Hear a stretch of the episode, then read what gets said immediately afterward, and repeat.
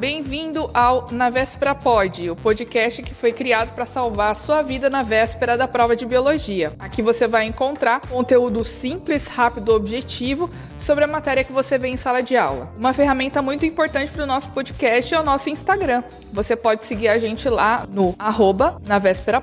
Lá também, junto com um post do dia do episódio, você vai encontrar imagens que vão ajudar você a visualizar as coisas que eu comento aqui durante os episódios.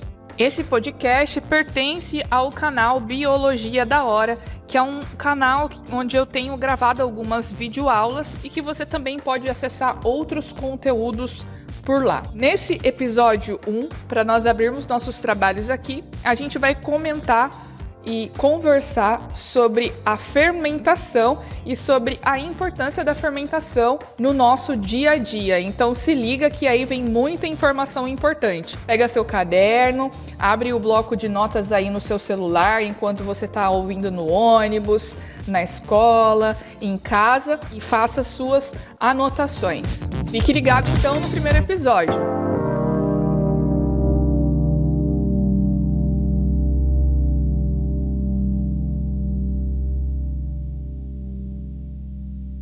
Que fermentação?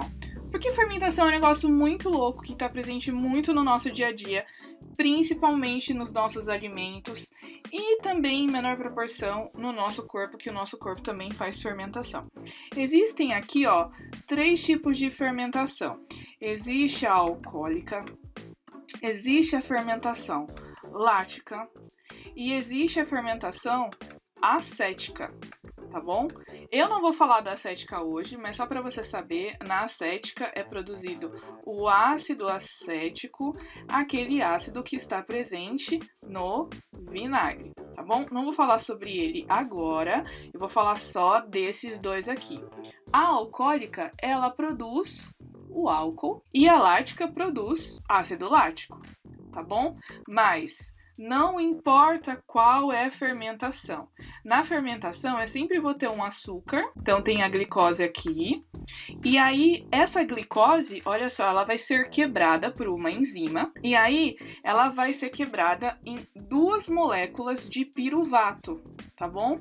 Para quem não lembra o que é piruvato, lembra que o piruvato ele é produzido na primeira etapa da respiração celular, lá na etapa da glicólise, que é a quebra da, do açúcar, né? Então eu tenho seis carbonos aqui e eu produzo duas moléculas de três carbonos cada, que é o piruvato. Ok, dependendo do organismo que faz a fermentação, esse piruvato ele vai se transformar em álcool, que é o etanol, ou vai transformar no ácido lático, tá bom? Só que, independente se a produção é de álcool ou ácido lático, eu sempre vou ter aqui o gás carbônico. Sempre.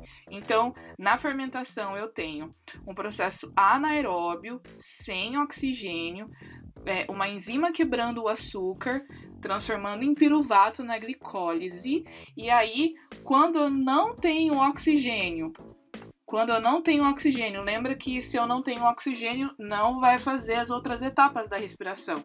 Então, esse piruvato, ele vai ser transformado ou em álcool ou em ácido lático, liberando o CO2, tá bom? Agora, quais são os tipos de organismos, então, que fazem esse tipo de é, metabolismo? Eu tenho aqui, ó, bactérias, algumas, e os fungos, as leveduras, que são fungos unicelulares, né?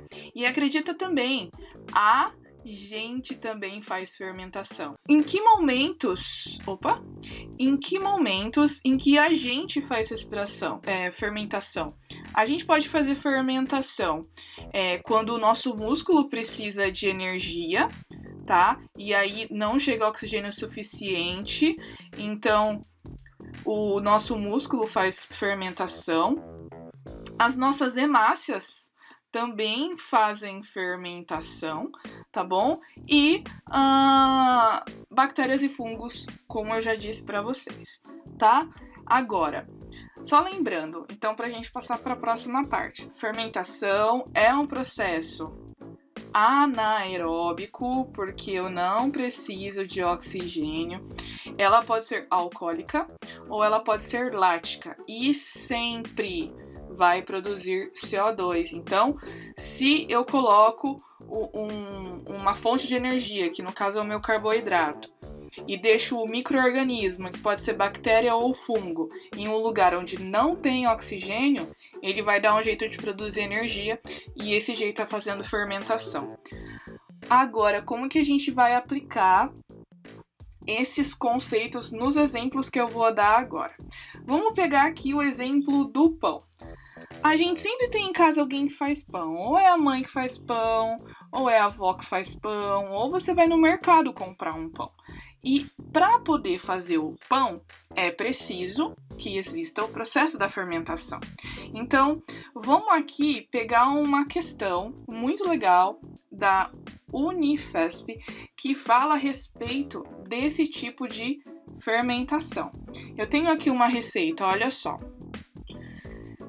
Repara nesses ingredientes. Eu preciso de água, de farinha, de óleo, de açúcar, de sal e fermento biológico. Só para você saber, o fermento biológico são leveduras. É aquele que você compra no mercado, que você tem que deixar na geladeira para o quê? Para que essas leveduras sejam misturadas na massa para que possam fazer a fermentação. Qual seria a fonte de carboidrato aqui?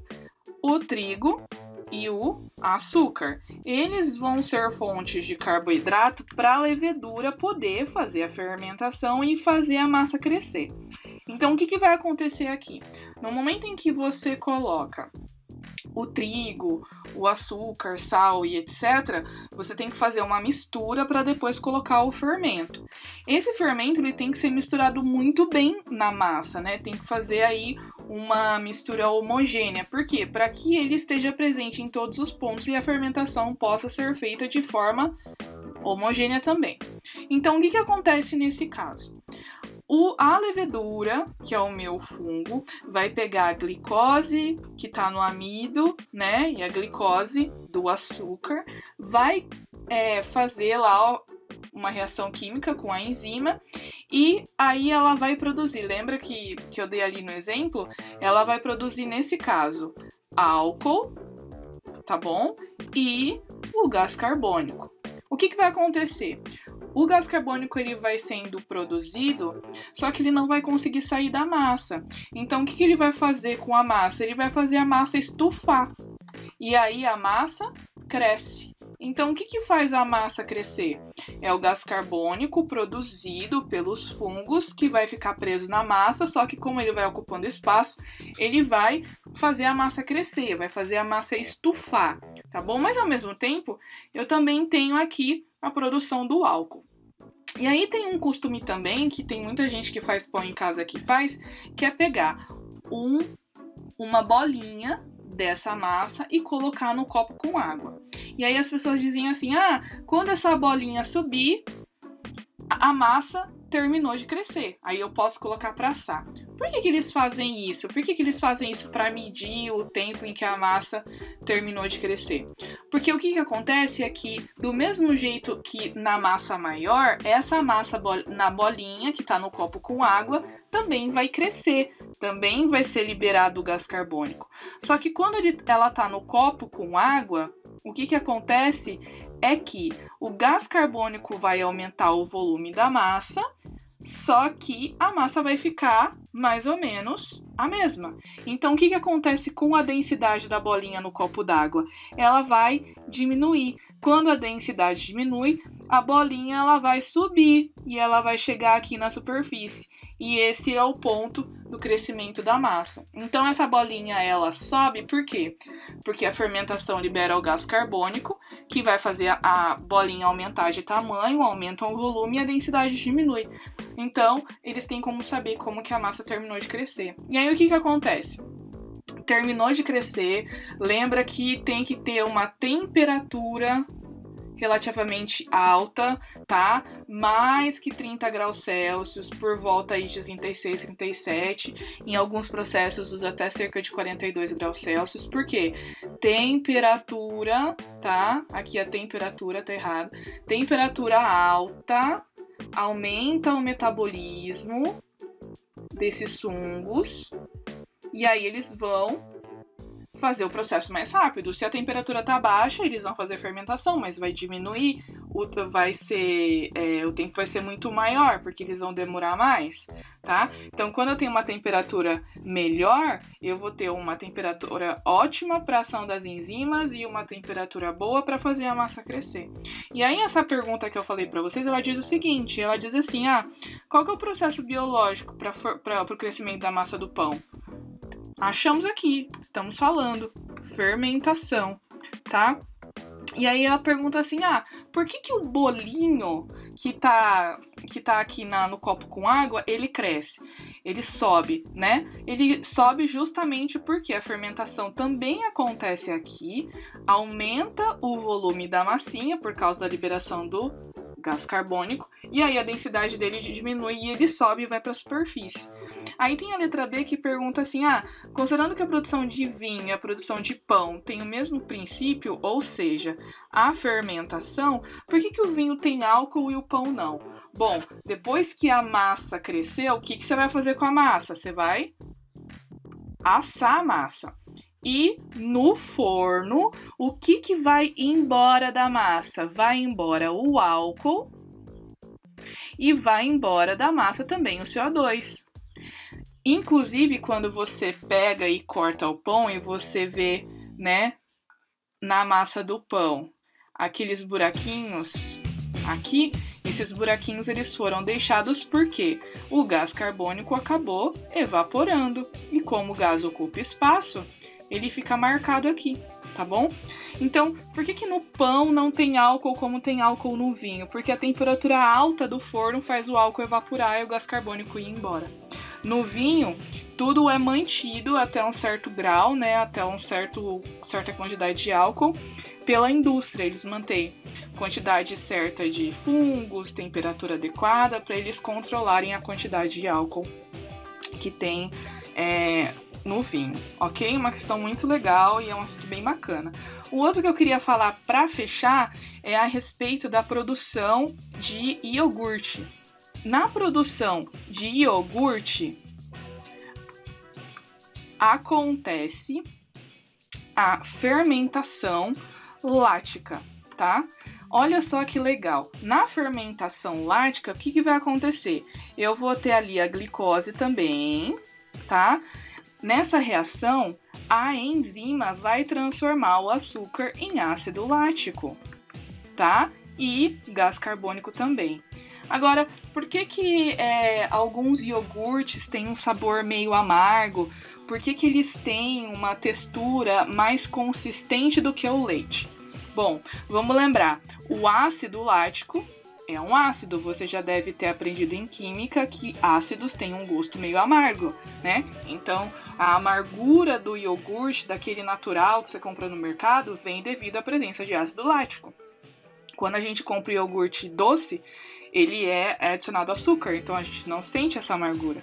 Só que naquele natural é tá sem nada, então você sente o gosto do ácido lático. Agora, por que, que ele tem uma textura diferente? Por que, que ele é mais grosso? Porque o ácido lático ele tem um pH menor que 7 pH menor que 7 vai é, coagular as proteínas do leite. Essas proteínas, então, coaguladas, vão alterar a textura e deixar ele mais consistente, tá bom? Então é basicamente isso que acontece na produção de iogurte. Toda vez que tem a fermentação lática, acontece isso.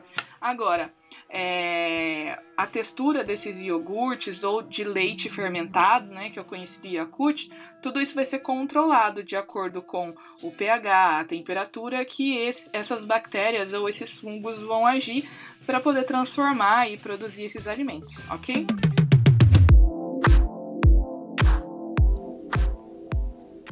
Então é isso, pessoal. Não se esqueça de seguir lá no nosso Instagram, de curtir, de se inscrever lá no canal Biologia da Hora, porque esse podcast também tem formato de vídeo. Curta, compartilhe com seus amigos que também estão apurados aí antes da prova. A gente se vê no próximo episódio. Até lá!